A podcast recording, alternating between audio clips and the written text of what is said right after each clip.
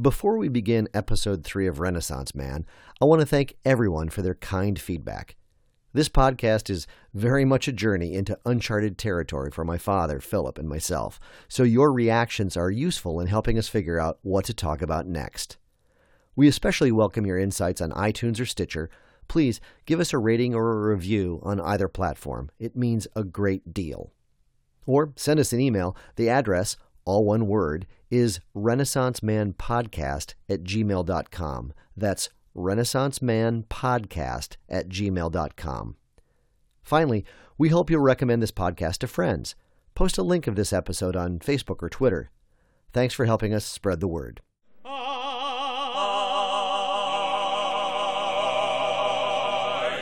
Hello, you're listening to Renaissance Man, a podcast featuring my father, Philip Brunelle, as he talks about the world of music.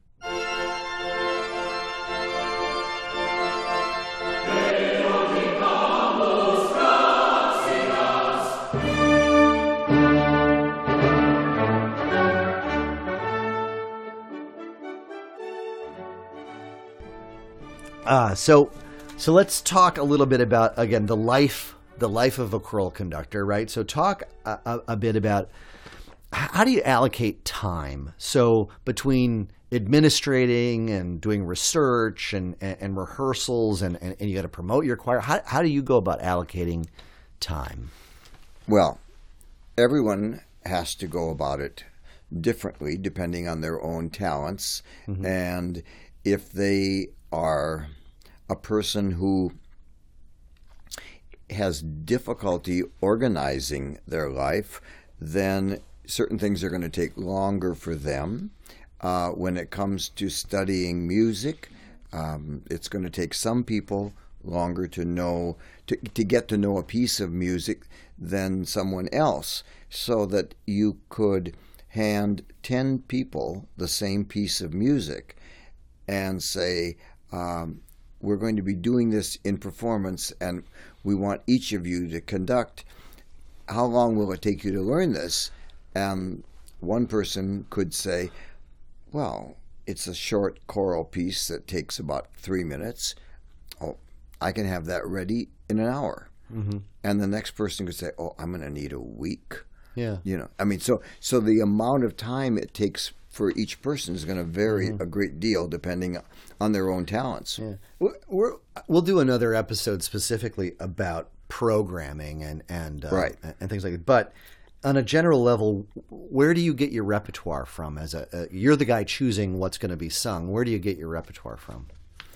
Well, I'm a voracious reader, and I'm a person who is always looking uh, at music, old music, new music, and trying to, in my mind, keep it cataloged so that I can call upon it when I need something. Um, when I was in junior high and had a paper route, and I spent the money buying madrigals, which was, of course, what all junior high boys were doing. Yeah, I know. And um, so I've just had uh, this great love of all periods of music. And so I, I'm fascinated by Renaissance music, but I'm also fascinated by what composers are writing today. So I'm trying to, as in as organized a way as I can, keep um, up on music of all kinds and styles. So you allocate, you deliberately allocate time to research, research and look at new stuff. Yeah. Absolutely, absolutely. um, i- is part of preparing, you know, the preparation side of it. Will you do like, will you go visit a venue if you're going to sing at the cathedral? Are you going to go? Eh, maybe you've never been there. Will you go visit it before to get a sense of the place? Oh yes, if I if I'm going to do a concert in a certain venue, I would like to see the venue before I choose the program mm-hmm. because the acoustics may be such that a piece that I had chosen is going to sound terrible in that mm. in that venue. So I do it. I also want to choose my music as far in advance as I can, so it has time to just uh, settle in with me, and I begin to feel that piece, and I know what it's like and what it's going to sound like. Um, so thinking about, you know, you've got your choirs, but let's say a, a guest choir is going to come in and perform with you. Will you go and see them perform? Do you do like research on other choirs that you may be working with? Well, I'll listen to them, of course. If I don't know them, if it's a choir I know, it doesn't matter because I already know how good. And I'm not interested in bringing a you know a so-so choir. I'm only going to bring really wonderful choirs here. Um, I- I put a, a question out via Twitter, and so uh, Paul Wilson, who was uh, had been in Cantus, a- asked a question. He said he's always fascinated with a conductor's um, score study process. So, what's your process for studying scores, and, and how does it vary? Um, I am a conductor who doesn't like to mark up a score a lot. I mean, I will mark in certain things to mm-hmm. watch out for this, but I think some people tend to just mark a score up so much you can it's difficult to see the notes because mm-hmm. they have so many markings in mm-hmm. there. And i don't want to do that. I want the notes to uh, to reflect what i'm looking for and what i need. And uh, i i would like as i say to know the piece um, as cold as i can uh, by starting early and having time. And then being able that gives you the opportunity to keep coming back to it. Oh yes here is this. Oh here's something wonderful that i really hadn't noticed before about what a composer was trying to do you know that chord that they just did you know that couldn't have been anywhere else in that piece but look how it fits so beautifully well if you're doing everything at, at the last second you can't do that at the same time there are times when you have no advance time. Right. You just have to go and and conduct. Well, then you have to n- count on your own ability to hear the piece, to understand what uh, this this kind of period of music is all about, and be able to make it work. So when you're in the in the process of studying a score, though, like how uh, do you allocate between the notes themselves and the harmonies versus the lyrics and the meaning of the text? And do you, you know, if you're, i i- how much work will you do to say, oh, I'm gonna, I want to understand, you know, let's say it's a composer that you know died a, a hundred years ago. Will you do research on the history of this composer and Oh, yes. other works and Yep. and like well they lived in a certain time and so it, it was around a, a certain world event and so that the context of this piece how much of that kind of work do you do that, is involved in in in studying a score I like to put things in historical context mm-hmm. as much as I can. Right. And or if it's a composer I know but it's a poet I don't know, then I'm kind of interested, hmm, who who is this poet? Why was the composer drawn to this poet? So yeah, I like to do as much in advance work, which just also is because I love to read. And so reading uh, you know, on all kinds of books. I mean, obviously, a great deal of what I read is all about music, and uh, but there's just fascinating things that people, their own ideas about what a composer was thinking, and whether you whether you take those views uh, seriously or not, it's great to have something that you can bounce your own brain off of. yeah and it, and it you may or may not use that information to inspire Exactly. the chorus. Yeah. Um, uh, so here's a, here's a kind of a last uh, question. I guess this falls under the subject of kind of preparing and administration. But how do you recruit singers to a choir? I mean, you've been doing this for a long time, and I'm, I'm trying to think of when you when you initially started Plymouth Music Series, meaning VocalEssence. Like, how do you how do you attract singers to come sing for you and your choir? Singers are attracted to a choir by a number of factors. One, of course, is the repertoire. Mm-hmm. Do they sing interesting music that I would like to sing? Uh, there are people who only want to sing in a choir that does Handel's Messiah. Well, then they won't come to me. I love Handel's Messiah, but it's going to be done by other people, so I don't do that. So there are people interested in what's the repertoire you're going to do. Don't worry. People check with each other and they listen and I, and they say, "I like the sound of that choir. I want to be part of that sound." Yeah. That really means a lot to people. And at the end of the day, whether you're working you know, just struggling with something, or whether it's something that's just, you know, operetta and it's light. At the end of the day, it's got to be fun. Mm-hmm. People have to say, I had an enjoyable experience. My word, that rehearsal was three hours. Is it over already? I just can't believe it. Yeah. That was so much fun to hear that and to spend time with it. And that really counts for a lot. Yeah. So, uh, kind of in a related what, uh, question, Eric Friesen uh, offers this question: um, Are tenors still in shortest supply when it comes to finding good singers? Yes, they are. There's just something about it. Uh, finding the right tenors. I mean, you don't also need as many tenors as you do other voices because where it is in the range you can hear it. But again, it depends on the quality of the tenors you have. Uh-huh. Uh, in a perfect world, you you definitely want uh, more women because uh, the female voice and its quality is going to be a little lighter mm-hmm. than say a bass voice right and so you always are going to need in terms of balance mm-hmm. uh, there's no perfect balance mm-hmm. but if you were looking if you were mathematically, if, you know, mathematically, I mean, if you said we're going to have a choir and we're going to have 30 sopranos mm-hmm. and 30 altos, mm-hmm. so we would be okay with 20 tenors and 20 basses. Mm-hmm. Uh, you may not get that, and you may end up with only 15 tenors right. and 18 basses, yeah. you know, to balance it.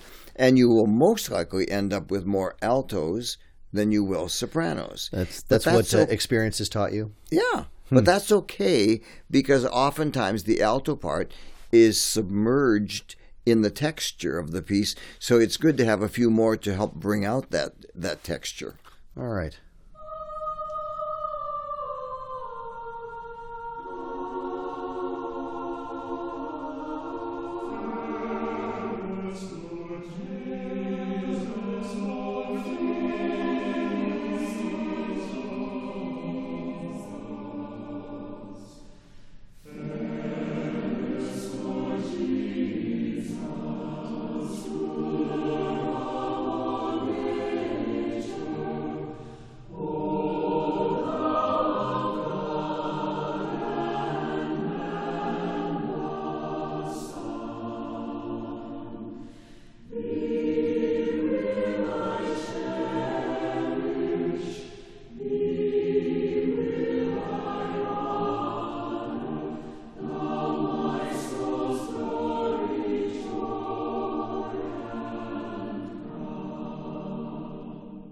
Thinking again about the the life of being a choir director and moving on to the the idea of rehearsing. Mm-hmm.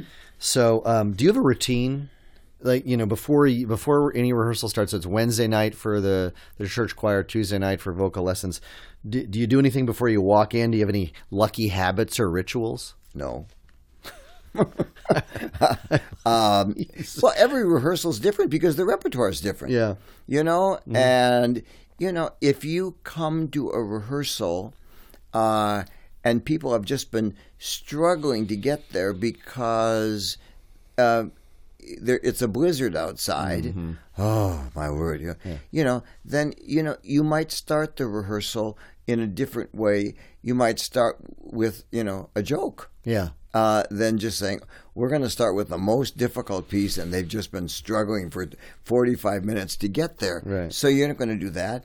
Or if there's something that's happened in the world, a very tragic accident, uh, you might just begin rehearsal a little more calmly mm-hmm. than if suddenly you saw them all coming from work and they look so tired. You have to be the energizer to go, hey, you know, I know you've all had a big day, but let's go. Here we're we going to have fun. We're going to have fun. Right. So, can, can you describe a, a, a, choir rehearsal in general at its best? I'm hearing you say that that that like they walk out and go, "I had fun." Mm-hmm. All right. Uh, how important is it to warm up a choir? It's just as important as it is for an athlete to warm up. Mm-hmm. What are your favorite What are your favorite warm ups? Uh, I think there are different kinds of ways to warm up. You want to have them um, feel uh, the sense of where that sound is in their body, um, using different vowels to achieve different kinds of, of uh, uh, uh, things. Uh, you know, you'll have a different kind of warm up in the evening than you would if you're meeting at eight thirty in the morning. Mm, you know, getting people started. You a warm up in the morning very likely could begin with physical stretching and not anything vocal, just to get the body going. You know, Yeah. so again, it depends a lot on when in the day it is and what you're trying to achieve.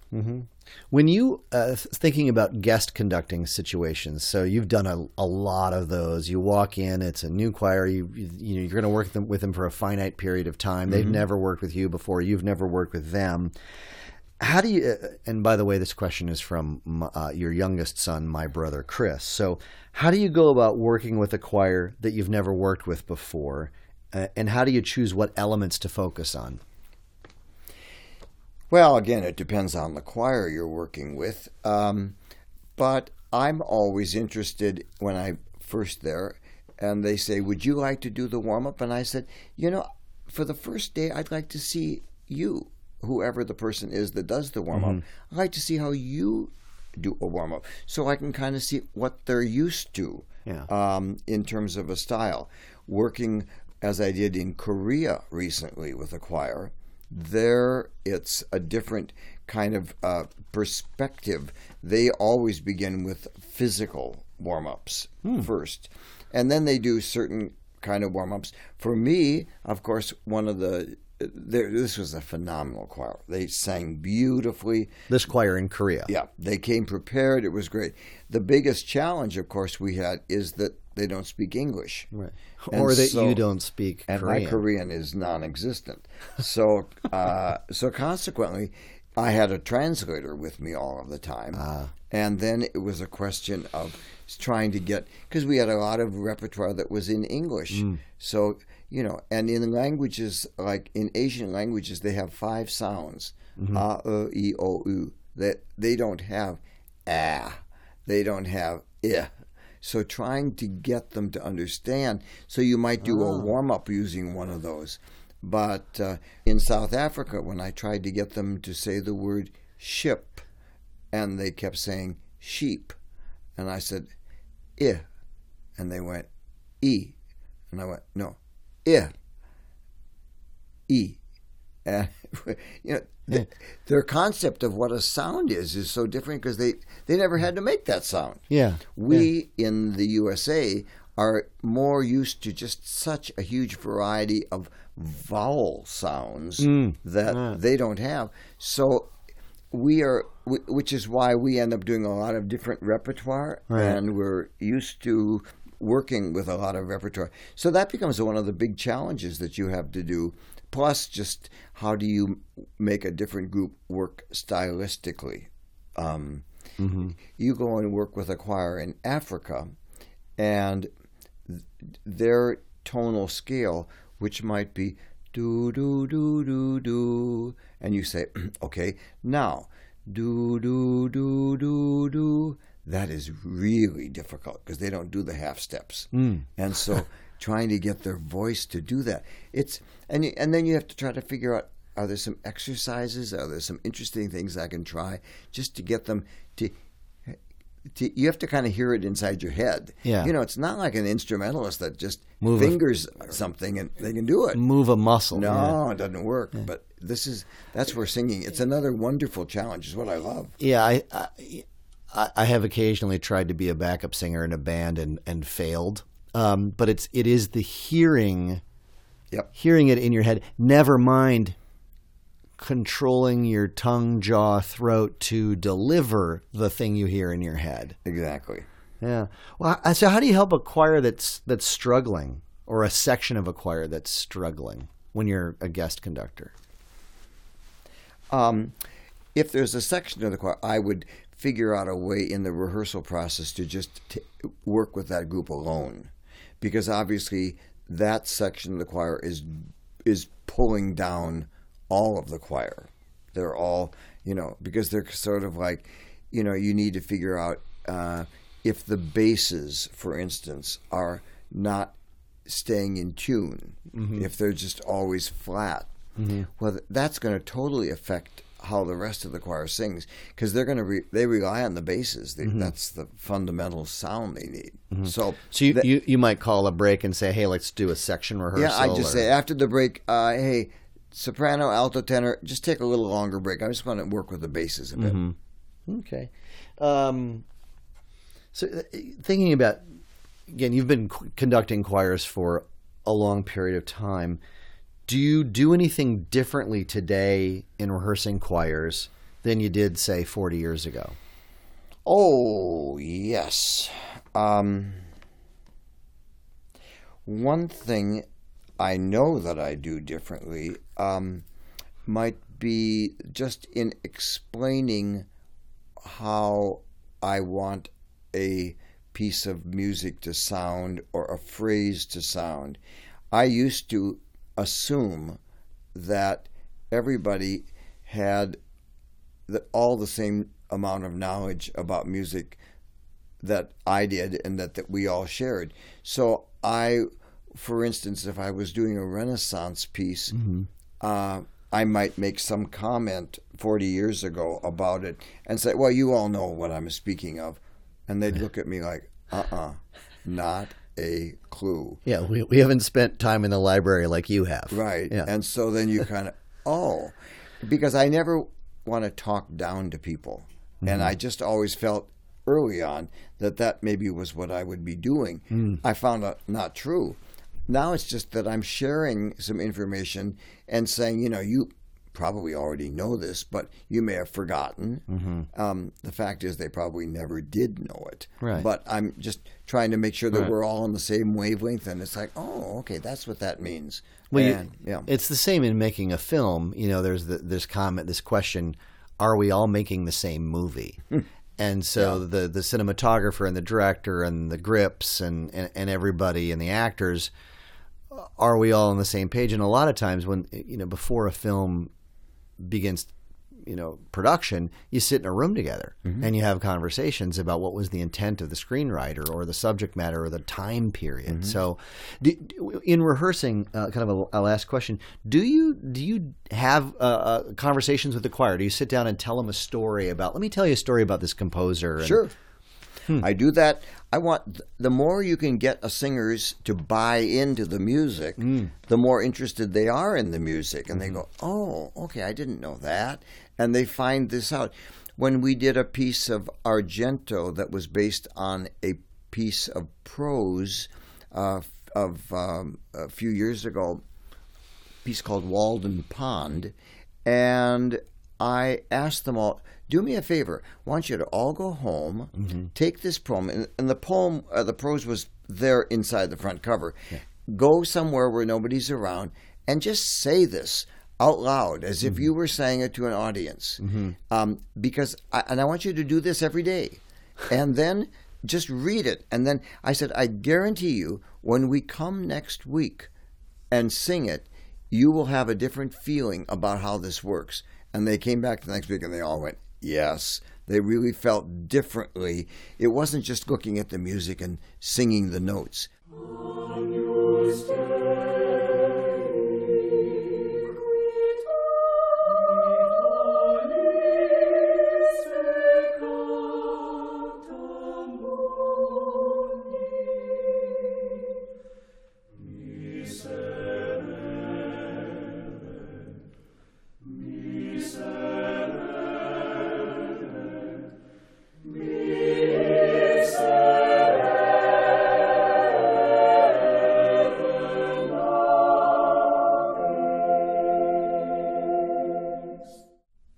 So finally, in the kind of chapter three, if you will, of the life of a choral conductor, we come to performing. Um, do you have a routine, like in your in your dress before you go on stage? A lucky rabbit's foot? Do you throw some salt over your left shoulder? Like any of that? No. Um, I don't eat before a performance. And um, and I uh, want always, um, you know, I think just some quiet time. uh, if I What can. and, and what do you do? Are you thinking? What do you think, or not thinking? Thinking about the music, thinking about the music, and uh, um, trying to just focus on on that. Uh, performing needs to be something you. If you approach a performance and you're nervous, uh, I think it probably would mean that you aren't prepared. Uh, And that's why you're nervous. Uh, because I think being excited about something is great. Right. But being nervous uh, will often lead to mistakes. You would get up there and, oh dear, I would, you know, you conduct something in the wrong meter, you conduct something at the wrong tempo. You ever done that? Huh? Oh, sure. You know, not often, but it's happened again, and and you learn from those kinds of Yeah. things, and you're going, I shouldn't have done that. I, Or, or you know, I- should leave more time to get here, so I have time to calm my mind. right? and- Whatever that means, you know, mm-hmm. yeah, it can happen. Or you know, we're just all human. You start a piece at the wrong tempo, you go, "Oh, no, no, that was the wrong tempo. That was too fast to do it well, and then you just have to. In the course of, then you'd have to slow the piece down a little bit to where it needs to be. You know, I mean, this doesn't happen often, Right. but it can happen. Well, I would I think in more than forty years of performing, you've made your fair share of mistakes at the podium, and and uh, but the the issue isn't that you made them; it's what do you do as a result. Exactly. You uh, you know you need to keep going. What is the things? Did you cue someone in incorrectly? Did you cue a part in? Uh, you know what are the things that you know those kind of things? They do happen, and that's just part of the nature of of being human. Right. Do you ever, um, related to performance, do you ever uh, afterwards watch a videotape or listen to a performance to kind of go back and audit yourself? I know what I did. If I made a mistake, I know what I did. I don't have to go back and listen to say, "Oh yeah, there it is." I, you know, I, you know, uh, not that I don't go back and listen to something, uh, because if if we're going to have something broadcast, I need to listen to it to make sure that also the miking was done in a way that doesn't sort of suddenly, oh my word, the mic's in the wrong place. All we hear are the basses. Oh, right, yeah. You know, so I do have to go back, of course. Right. Uh, When you think about performance, um, do you have any role models or either choirs or conductors that you know that that just deliver great performances? And in your mind, I I, I aspire for that. Well, I think more so, I wouldn't th- think of choirs as much as I would say that there are, you know, I meant conductors. Yeah, there are conductors who who really, uh, you know, conduct at the top of their game that you say, oh, you know, I I, I admire that. Mm-hmm. I'm not going to be exactly like that person. Mm-hmm. Let's say Robert Shaw is a mm-hmm. good example, a wonderful conductor.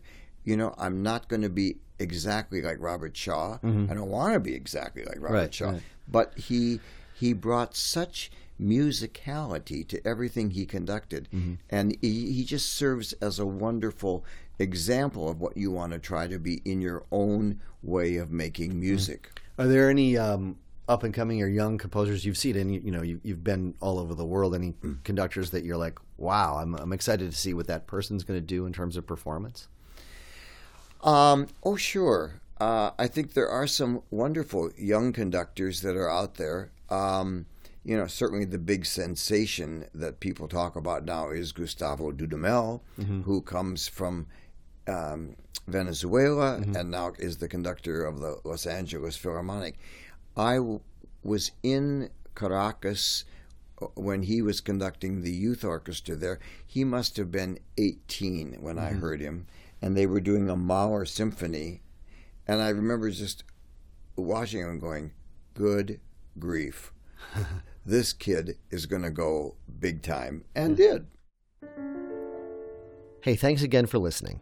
If you've got a reaction, please send us an email. The address again is renaissancemanpodcast at gmail.com. Many thanks to Allison and Plymouth Congregational Church for supplying our interview venue. I'm Tim Brunelle. Renaissance Man will be back with one more episode focused on choral conducting, We're going to talk about some pro tips, conducting secrets, Robert Shaw, the National Council on the Arts, and a few other random ideas. Until then,